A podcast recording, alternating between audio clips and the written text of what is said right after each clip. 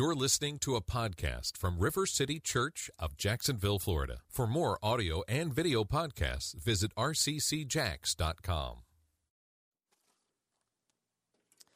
Um, when we talk about, like I just was, talk about growing, you know, we're in the season of growing at RCC. I've been going through First Corinthians, and um, I was just praying about like what God has for us. And I want to spend some time specifically talking for the next few weeks about what it means to grow in Christ. What do I mean by that? When I talk about growing in Christ. It means for us, what we believe at River City Church is that growing in Christ means that we're becoming more like Jesus in every way. Okay? It means that when we say connect, grow, serve, grow is the part of our church that we lend ourselves to developing in people's lives the ability to follow Jesus, to act like Jesus, to think like Jesus, to have a heart like Jesus had. So, in every way, when we think about, when you think, when you hear me say grow, what I want you to hear is me saying us together becoming more like Jesus in every way, okay? Um, but for many of us, whenever I say grow, when I talk about that, we use the words like discipleship, and we start to believe or we start to think, well, that means like, oh, I need to act like Christ. And the measuring stick for growing becomes how I how much I can act like Christ on the outside because that's what people see, that's what's important, that's where I get approval, attention, affection from. And so discipleship or growing in Christ often begins to look like us kind of doing things so that we can act like Christ, but we're not being transformed so that we're living and needing Christ in our lives, which is really important. I was talking to, uh, yesterday, we were at the beach with the Harmons, who lead our church plant at Ocean City Church. And Beth, I was telling her about this, about growing. And immediately, she started singing this song. Now, some of you, the Gassons, will know this song, okay? Because they went to the same church. Okay, this is the song. Goes like this. And you learn this as a kid. This, this is like viral on YouTube all over. Okay, it goes like this Read your Bible, pray every day, pray every day Pray every day, read your Bible, and pray every day, and you'll grow, grow, grow, grow, grow, grow, grow. So that's the song, okay? So read your Bible, pray every day, and you'll grow. That's the formula. Okay, here's the here's the second verse. Neglect your Bible, forget to pray, and you'll shrink, shrink, shrink. neglect your Bible, neglect to pray, and you'll shrink, shrink, shrink. Can you believe that? That's a real song. It's blown up. It's viral on the internet. But that's what we're that's what we've been taught, and that's what we've learned. And there is in us this mentality that if we do these things, we will grow and God will love us. And if we don't do these things, oh boy. Because Beth said this. He goes, and when you're singing the song about not praying and not neglecting or neglecting prayer, when you neglect your Bible, forget to pray. They go, when you neglect your Bible, forget to pray, you will shrink so they're like waving a finger, and that's the image we have of God in our mind. That if we want Him to love us, if we want to grow, we have to do these things. That our behavior or that God's attitude towards us is conditional on our behavior. And then when we don't do those things, God's kind of up in heaven like an angry parent, like, oh boy, Anley's just gone off the deep end. Not sure Jesus can rescue this one. So you better start stop neglecting your Bible, Antley. Stop neglecting prayer so you can grow, grow, grow instead of shrink, shrink, shrink like you are doing, right? I mean, we have this mentality. And so, as I've been praying and thinking about teaching us what it means to grow in Christ, I think it's important that we're grounded in a truth and in a reality that's bigger than the things we do because we can do all the right things, look like, and learn to act like Jesus but it's just acting. It's just acting because it's not we're not being transformed from the inside out. Christianity is not about acting like Jesus. It's about living with Jesus. Living in a way that we demonstrate that we need Jesus. That's how we grow. When we live in a way, when we live with Jesus, and we live in a way that we demonstrate we need Jesus every day. And again, when you take this to the next level, what, what, what's happening is, in an effort, and this is crazy how the enemy does this. This is crazy. Is we start to act like Jesus, we start to do the things that Jesus did, and what happens is we actually become our own savior. We don't need Jesus anymore. We start checking, I'm going to pray every day, I'm going to read my Bible every day, I'm going to worship every day, I'm going to do this every day, I'm going to do all these things, I'm going to do, do, do, do all these things. And then we end up believing and acting like, well, I can act like Jesus, but I don't really need Jesus. I don't need the grace of Jesus. I don't need the love of Jesus because I can do all the things. And what we do without knowing it is we minimize the work of Jesus on the cross. We disempower the death that Christ died to fill us with power so that we're transformed. So that, that our, the heart transformation is the foundation for all of our growth. So that when we do grow, we give credit to God. When we do grow, we're drawn back to Jesus. When we do grow, it's never because of what we've done or what we're doing, it's a result of the grace of God inside of us. Jesus warned the church in Ephesus in Revelation 2. He says this He says, I know your works. I see your toil and your patient endurance and how you cannot bear with those who are evil, but have tested those who call themselves apostles and are not, and found them to be false. I know you're enduring patiently and bearing up for my name's sake, and you have not grown weary. He sees all of these good things, all things that Jesus did, all things that he tells us to do, all really, really good things. But he says this, but I have this against you. You have abandoned the love that you had at first. You have abandoned me. You've, you've forgotten the love that brought you to the place that created the desire for you to obey me. You've left me behind. You don't live in a way anymore that you need me. You don't live in a way that demonstrates that you love me. And what's most important to Jesus is your relationship, not what you do for him. That's why grace is central. It's central to understanding how we grow, is having grace as our foundation. Again, because anybody can do good things, anybody can practice random acts of kindness and not love or follow Jesus Christ. That's a fact. And so it can't be about what we do when we talk about growing. But what is held up at the standard here, there's a picture of a tree. I was praying about this. This is a great example. What, what, what, what, what, what, what, what, what? That's a stock photo that I wasn't going to pay for to save you money. So there's like, that's what the big X is behind it. Okay?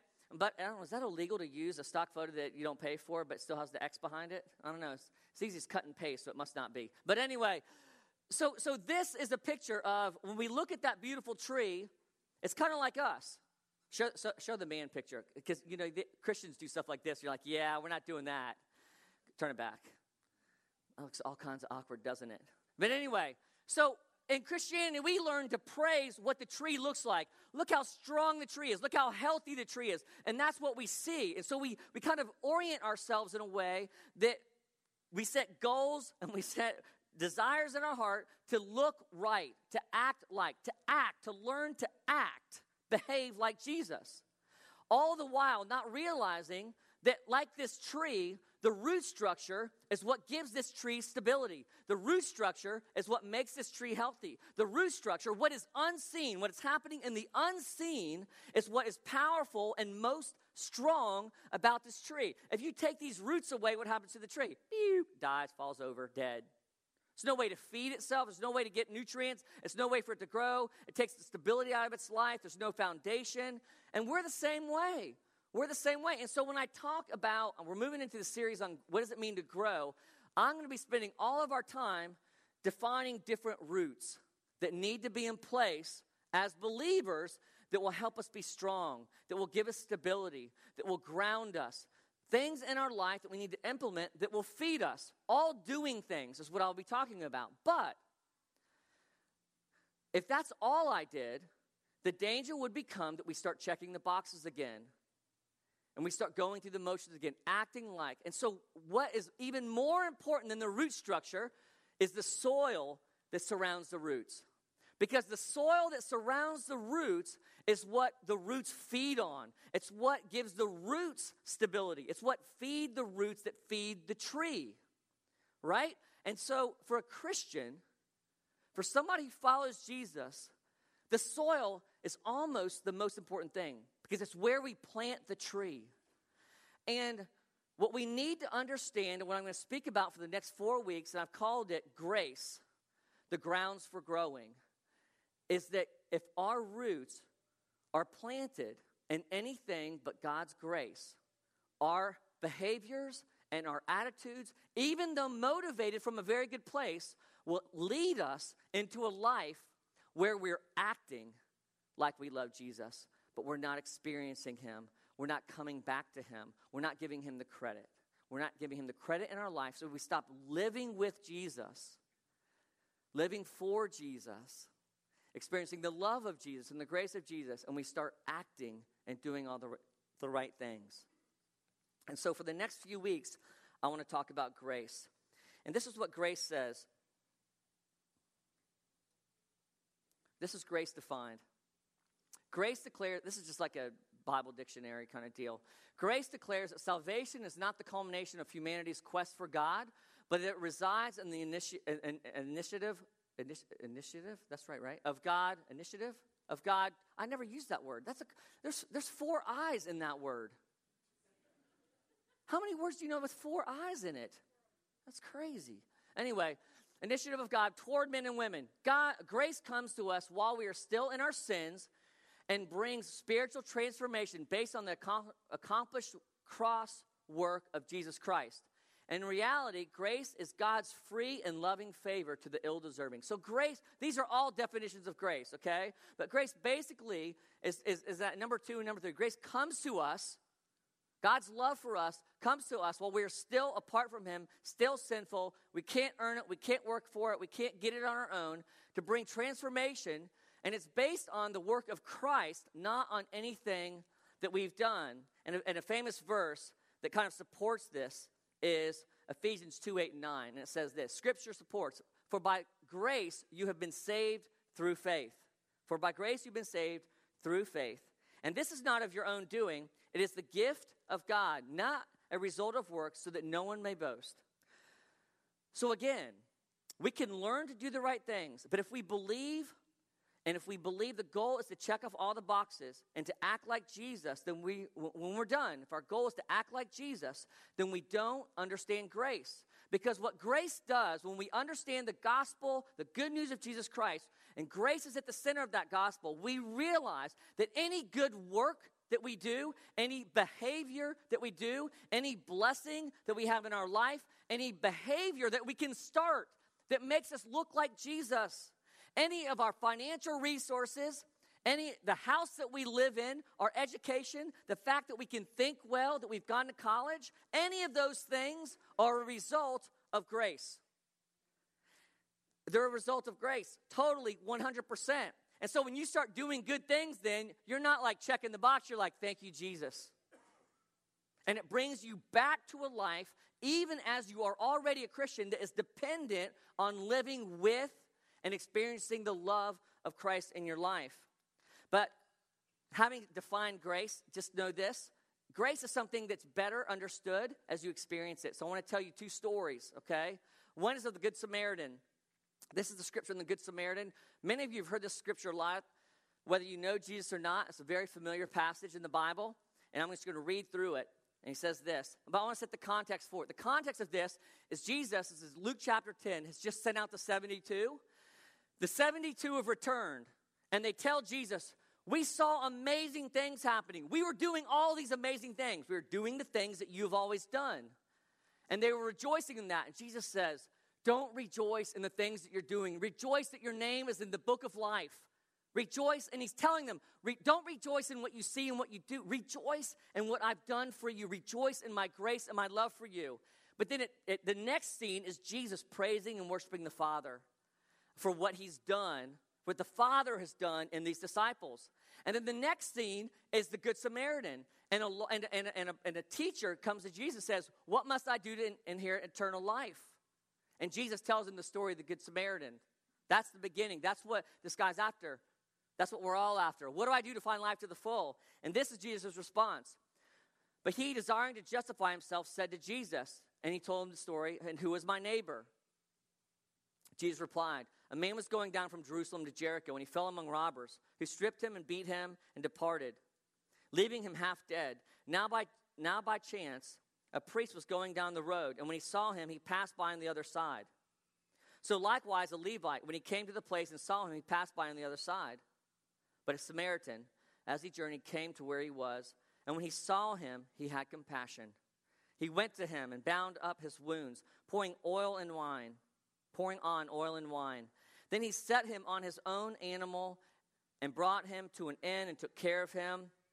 And the next day he took out two denarii and gave them to the innkeeper, saying, Take care of him, and whatever more you spend, I will repay you when I come back. Which, which of these three do you think proved to be a neighbor to the man who fell among the robbers? He said, The one who showed him mercy. And Jesus said to him, You go and do likewise. And so we've heard this story, and what do we leave? What do we take away from it? Oh, Jesus is telling us to be the Good Samaritan. We're supposed to be the guy that has compassion on the person that's hurt. And that's true. Jesus says, go and do likewise. But remember the question what's the main question? How do I inherit eternal life? And so you telling me that if I just, if I'm a good Samaritan, if I do good things to people, that I get to inherit eternal life? Is that really the answer that Jesus is communicating? No. That's not the main point of the story. That, has, that is a sub point of the story. One of the points of the story is we are to have compassion on those who need compassion, on those that are marginalized, who have been beat up by the world. When other people pass them by, as believers, we're supposed to have compassion. But that's not the main point of the story.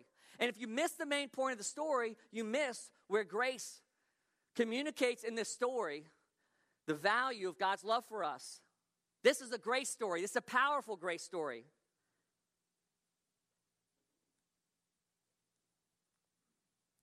You are the man on the side of the road. You are the man who's beat up, who's been robbed, who's helpless, who the world's taken to the cleaner. You are the person who's been raped or been pillaged or been abused. You are the person who's been taken advantage of, who's been robbed. You are the person that's been passed by. You are the person that's been left to die. You are the person that's hated. You are the person that's pitied. You are the person that no one has helped. And in your life, it might be the belief or the lie that it's the world that I want. And you go for the world and the glory of the world, and it passes you by and leaves you empty. If you're a high schooler in here today, it's popularity or it's fame or it's the relationship that you've always wanted to have, and you get the relationship and it leaves you dead still. Or for some of you, it's being married. I long to be married. If I could just be married, and you invest and go after, and it passes you by. It comes, you get married, and you're still dead. You're still empty. For some of you, it's wealth and resources that you find your value and your security that you think will save you. And it too passes you by. Everything will leave you feeling dead, will leave you feeling empty, until Jesus, the Good Samaritan, sees you, not being able to move, left for half dead, and because of the Father's love for you, moves towards you. And he binds up your wounds, and he heals your heart, and he pours out his love, and he redeems you, and he rescues you, and he takes you to the place to be restored and to be healed, and he pays out of his own pocket. He pays the debt with his own money. He does everything at his expense, knowing that there is nothing that you can do to save yourself. That's grace. That's grace. Modern day parable. There's a woman in her mid 20s. This is a true story. So it's kind of like a teaching parable. So, a woman in her 20s. She's single. She has a young daughter, and she's gone back to college to get her degree. And randomly, a Christian sits next to her one day. They begin to be friends, and uh, he starts just to encourage her and um, finds out about a Christian concert that's coming up. And so he says, Hey, He's kind of kind of trick her like we do with non-believers. Hey, there's this concert in town. My friend's playing. I want you to come to this concert, right? And so she agrees. His friends babysit for her child. He goes and picks her up. Turns out she's having an extramarital affair with, you know, she's having an affair with a married guy at the time. And uh, he takes her to this concert. The concert's great. And then in the middle of the concert, or at the end of the concert, minister stands up, and it turns out to be like a true love waits kind of deal. It's like a thousand high school and college kids there. And this minister stands up, just pompous and just getting ready to lay down the gauntlet with these kids. And, he, and the first thing he does, he, he and, and his friend, this guy's worried now because he knows her past. He knows where she's living. And he's worried because he has a feeling, he's an idea of what's going to happen now. And this guy, first thing he does, this minister pulls out a rose and he, he smells it, he feels it, and he throws it into the crowd. And he says, I want everybody feel, touch, smell the texture, smell, you know, get familiar, familiarize yourself with this rose, touch it, feel it, smell it, pass it around. I want everyone to touch it. And then he begins to teach. And then he goes on a rant for the next, I don't know how long, using fear and condemnation to condemn the audience into believing into not having sex, that sex is wrong, that you're wrong, that you're dirty. You don't want to be dirty. You know, saying, you know, you don't want syphilis, do you? Then don't have sex. You know, it's all fun and games until you get herpes on your lip. And just kind of using this condemning, sarcastic, belittling message. And his this guy is with this friend of his, and it's just feeling awful and awkward and sad and angry. And at the end, he's making his main point, and he says, Where's my rose? Where's the rose? Where's the rose? And a kid runs up on stage and gives it to him, and the rose is just all jacked up. It's all broken. The petals are falling off. It's lost its scent. The, you know, the stem's broken. There's no leaves on it. And this is his crescendo. This is his main point. And, he and he looks at the audience and he holds the rose up and he says, Now who would want this rose? Nobody would want this rose. Implying that if you've been touched and you've been giving yourself away to people that nobody wants you. You have no value. And this friend, this woman's friend is sitting with her, says there was everything in me that wanted to yell, Jesus wants the rose. Jesus died for the rose. That's grace. That while we were still sinners, Christ came and died for us. For our sake, he made him who was with no sin would become sin, that we would know the righteousness of Christ. We would know the love of Christ. We would know Jesus. You are the rose that nobody wanted. You're the rose that's been hurt, that's been broken. And Jesus wants you. Jesus loves you. Jesus this morning has come for you. That's grace. That's what grace is. And when we understand that, we understand that everything we have comes in second to the love and the grace of our Savior, Jesus Christ. And as I was praying about what God wanted to do in ministry today, I felt like that there are people here that have committed adultery that Jesus has come for. That there are people who have given themselves away sexually that Jesus has come for this morning. That there are people who have lived for the world and have the scars to prove it that don't feel worthy. This morning, Jesus has come for you. There are students here who have been bullied to believe that they have no value. This morning, Jesus has come for you. There are people here who are steeped in guilt, steeped in shame, who don't believe they have any value. This morning, Jesus has come for you. You're his rose. You are who he loves. He wants you this morning to experience his grace. And so in ministry, we're going to we're going to come and ask Jesus to do that, to come to us, to minister to our hearts, to experience his love. So why don't we stand? If you'd like ministry, if you'd like to experience God's love this morning, if you'd like the love that Christ has for you, the grace that He's died to give you to be rekindled in your heart, come forward this morning. If you've never known the love that God has for you. This morning, come forward and receive that love. Begin to follow Jesus. Begin to make him the thing in your life that is the foundation that everything comes from. So, why don't we come forward? If you'd like prayer for healing, we'd love to pray for you over by the cross. We like to pray for anybody and every anybody and everybody for whatever they want prayer for. So come forward, and we'll have ministry time now. If you're a prayer minister, if you could come forward to pray for folks, that'd be great. We'll all receive it first.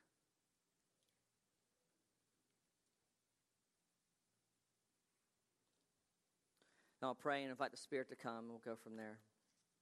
If this is new to you, we know we have visitors today.